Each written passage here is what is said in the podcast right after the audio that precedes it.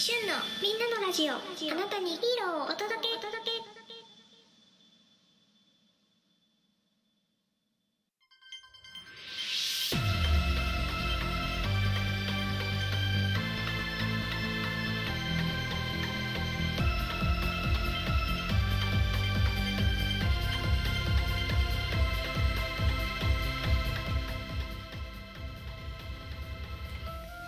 みんなのラジオへようこそ。この番組はあなたにヒーローをお届け。をキーワードに特撮やヒーローのマニアックなお話やそうじゃないお話を紹介する番組でございます。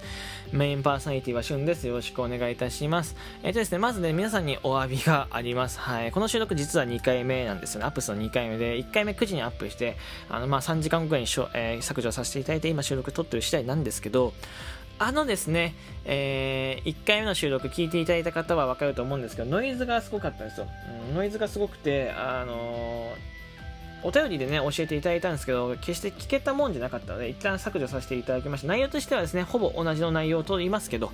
あのここちらの方がですね、聞きやすいと思うので、よかったらこちらね、もう一回聞いてくれると嬉しいです。よろしくお願いいたします。はい。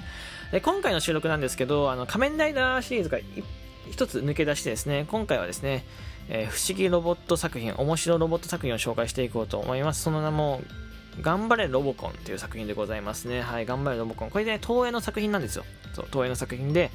まあ知ってますかね、ロボコン。赤いシルエットの、まあ、あえーロボットのお話なんですけど、まあコメディーものでございます。はい。シリアスなシーンとか全くないものでございますね。放送期間はですね、1974年の10月4日から、えー1977年の3月25日ですね、夜やってた、夜の7時半からやってた作品でございます。はい。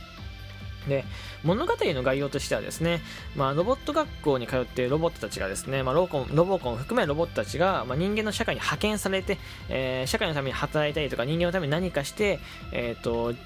えーなんだろう自分の、えー点数ロボコンたちってロボット学校の生徒たち点数があるんですよ。1週間こういいことをするいいことをしてこの何タイムカードみたいなのがあってそのタイムカードにデータがねあの溜まっていくんですよね。そのタイムカードで溜まってたタイムカードをえっ、とガンツ先生っていう先生に渡して点数を出してもらうんですよ。100点だったりロボコン0点だったりね。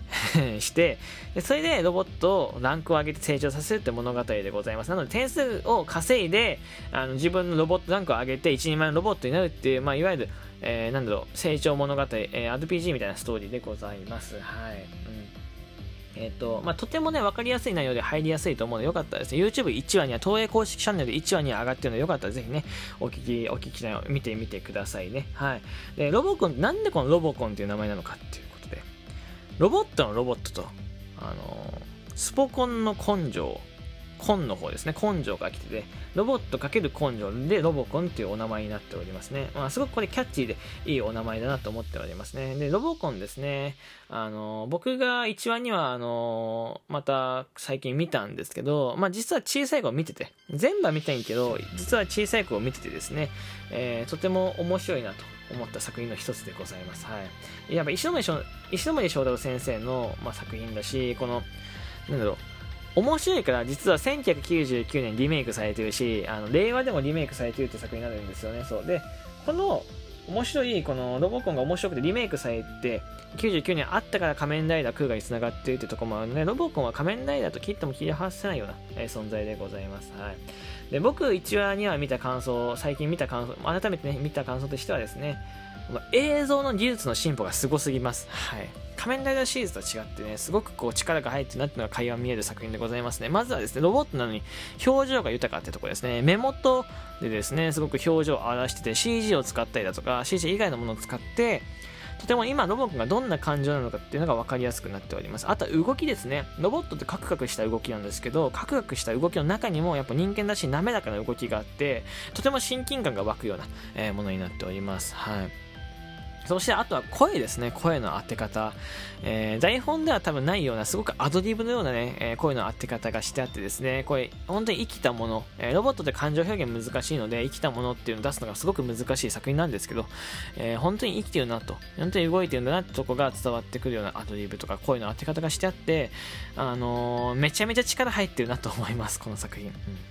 でロボコンは何で動くか何で動くかって言ったらガソリンなんですよ。ガソリンで動くんですけどガソリンですねあの体の中にこうパカってバンパーみたいなやつで体の前がですね開けて給油するんですけどその給油口ももちろんのことガソリンメーターがついてるのがまず一つですね。あともう一つはこう基板。電子基板みたいなのが入ってて、えー、ボタンだったりとか光るパーツ、えー、ピストンとか、えー、そういうのが入っててですね、えめちゃめちゃね、あのすごい作品でございます。これしか動いてるの一個ずつ独立して動いてて、こうバーンってそのセットがポンってはめてあるだけじゃなくて、ピストンはピストンで動いてて、ボタンはボタンで動いてるし、光ってるし、みたいな感じで、なんだポンプも、ポンプもあってね、本当にその、なんだろう、ここだけ別注で作った、えー、絶対高かったんだろうなっていうとこも見えますね。で、東映ってコメディ作品って結構少ないんですよ。コメディ作品苦手だと言われてたんですけど、このロボコンをきっかけに結構コメディ作品もいけるねっていう評価を下ったっていう、そのまあ、あの、東映を変えた一つの作品といっても過言ではないのかなって思っております。はい。で、まあ、僕見てもう一個思ったのはやっぱりこのロボコンを好む人と好まない人の表現の仕方がすごい面白くて子供たちっていうのはやっぱロボコンとかロボット、近未来の作品はですね、作品とかものはですね、すごく好むんですよ。で、優しいですし、面白いし、みたいな。少しおっちょこちょいとか、ドジなとこあるけど、それでもやっぱりロボコン、ロボットをですね、えっ、ー、と、ウェルカムな感情で迎えてくれるのが、やっぱ純粋無垢な気持ちが子供なんですけど、大人はですね、ガソリン飲むのかみたいな。しかも10リットル、ま、満タン10リットルなんですよ、ロボコン。10リットルってまあまあすごいじゃないですか。10リットルその毎日に飲まれてたお金も貯まったもんじゃないし、子供3人いる家系なんですけど、子供3人いてパパの給料じゃ、もうこれが限界なのよ、みたいな。子供たち言うシーンがあったりとかして、僕はそこやっぱり面白かったですね。えー、子供たちでは湧かない感情、大人が見てて共感できるような感情があって、えー、すごくね、リアルで面白いなと思いました。これ今見たから気づいたことで、小さい頃見てたら全然そんなこと気にしてなかったと思う。本当にセリフの一つとしてしか、えー、聞いてなかったんだと思うけど、うん、今聞くと見るとめちゃめちゃ面白いシュールだなと思いますよ、本当に。えー、で、そんな中でもやっぱパパとママがですね、その、ロボコンを家家にね、あの、ちょっと置いててもいいかなっていうとこがあって。でロボコンなんで家にいるかってとこなんですけど、あの、やっぱ、お手伝いさせてくださいで上がり込んだ家が一つあって、そこの家のせお話なんですけど、まあ、お掃除してると、まあ、物は壊すし、みたいな。お皿も割っちゃうし、みたいな。使えないな。でもそんなパパママが、ロボコン唯一歓迎したシーンがあって、これ何かっていうと、電気代がタダになるってとこなんですよね。そう。ロボコンって腕を回すと電気発電できて、発電機になってて、あのー、家、家中に電気を送るってことができるんですけど、これをね、美味しいと思ったパパとママはですね、えー、エアコンガンガンつけたりとか、えー、頭パーマかけてみたりとか、えー、と、アイロンかけてみたりとかね、本当にあの、ここぞとばかりですね、あの、電気代の無駄遣いをするんですけど、えー、ロボコンはただやっぱりロボットなので燃料が売ってたじゃないですか、ガソリンですね。えー、その、燃料やっぱ減りが早いんですよ。ブーストかけちゃうから。じゃあどうするかって言ったら車の中に入ってガソリンを飲むんですよね。で、また電気発電して。で、ガソリン飲んでっていうところで、結局お金かかってってところがやっぱ面白いんですよ。セコをしよう、セコをしようとか楽をしようとしたらやっぱ大人は痛い目を見るってとこも表現してるのかなと思ってて、深読みしすぎかもしんないけど、でもやっぱ面白いね、こういう見方するのって。うんで、やっぱロボットのくせにゴキブリとかが嫌いっていうのもやっぱ面白いですね。ロボットは感情ないはずなのに、そういうの全く怖くないはずなのに、怖くないはずなのに、ゴキブリが食うとめちゃめちゃ暴れちゃうってとこもやっぱちょっとドラえもんらしくて可愛いなと思って、もしかしたらドラえもんこの辺が着想を得てるんじゃないかなって個人的には思ったりはしてますね。うん。あとはロボコン空を飛ぶんですけど、空を飛ぶシーン、えー、もうね、こうワイヤーが見えなかったりするし、もうそうレベル上がってるし、水の中に入れるんですね、ロボコンって。なんかロボットの概念を基本的に覆してきてる。水の中入れない。鉄板とやっぱ、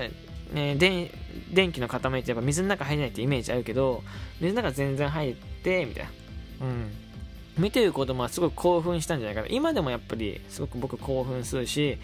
なんだろ、そのコメディ要素も強くて、こう家を壊すシーンとかも、あの、細かいところまでしっかりと再現されてて、面白いなと思いました。あの、ロボコンね、今放送してもめちゃめちゃ人気が出る作品なんじゃないかなと思う。今の子供たちに見せてあげたい作品の一つですね。うん。で、あとはね、こう小さい頃にロボコン見てたよって方はですね、ぜひね、これを機にね、ですね、東映公式チャンネルから飛んでいただいて、えロボコン1話、2話とか見ていただきたいなと思います。本当に。